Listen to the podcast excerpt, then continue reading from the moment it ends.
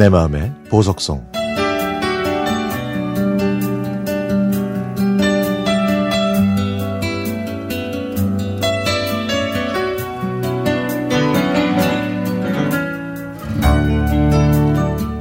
막내야 점심은 먹고 일하냐?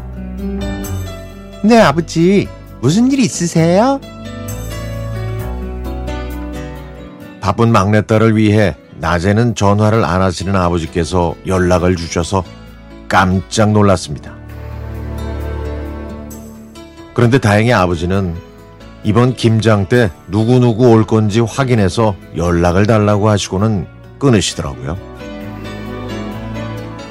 언니 둘과 오빠 둘, 다섯 남매 중 막내인 저는 자매들끼리만 하는 단체 문자방에 김장 때 갈 수 있는지 글을 남겼습니다.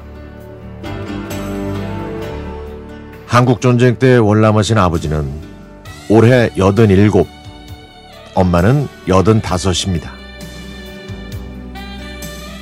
땅 한 평 없던 가난한 시절에 만나서 결혼하셨고 평생 동안 노력하셔서 경기도 연천에 만 평이 넘는 땅을 소유하고 계십니다. 농사 지어서 자식들 가르치고 출가시켜서 지금은 편하게 사셔야 하는데 제가 4년 전에 큰 아픔을 겪은 후로는 부모님의 기력도 급격하게 쇠하기 시작했습니다. 결국 아버지는 3년 전에 뇌출혈로 쓰러지셔서 한쪽 팔과 다리를 못 쓰실 때도 있었죠. 엄마의 극진한 간병과 두 달 동안의 집중 치료 덕분에 아버지는 많이 좋아지셨습니다. 그래서 지금은 걷기도 하시고 김장 때면 김장에 들어갈 재료들을 모두 손질해 주시죠.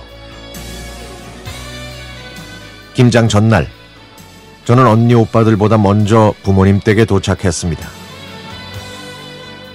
아버지와 둘이 앉아서 팔을 까며 매번 듣는 레퍼토리로 도란도란 얘기를 나눴습니다.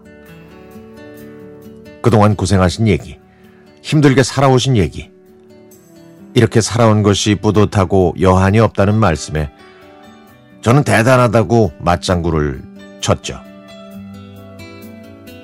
언니 오빠들이 모여서 왁자지껄 한바탕 소란이 일듯 재미있게 웃으면서 김장을 끝내고 집으로 돌아왔습니다. 그리고 그 다음 날부터 저희 집은 며칠째 김치만 먹고 있습니다.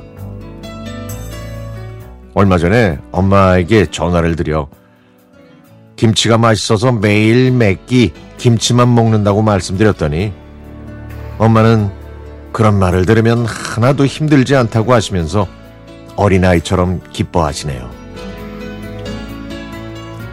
그러면서 내년에도 마늘과 파를 다듬는 아버지와 함께 김장을 또 해달라고 했더니 엄마는 내년에 어떻게 될지 장담할 수는 없지만 할 수 있을 때까지 해주고 싶다고 하시더군요. 부모님이 아무리 힘들어도 자식들이 맛있게 먹는다는 말에 아이처럼 기뻐하시는 모습을 보면 역시 자식 자랑은 끝이 없는 것 같습니다. 그 깊고 큰 사랑이 달아 없어질 때까지 엄마 아빠가 저희 곁에 오래 계시길 기도합니다. 엄마, 아빠, 사랑합니다.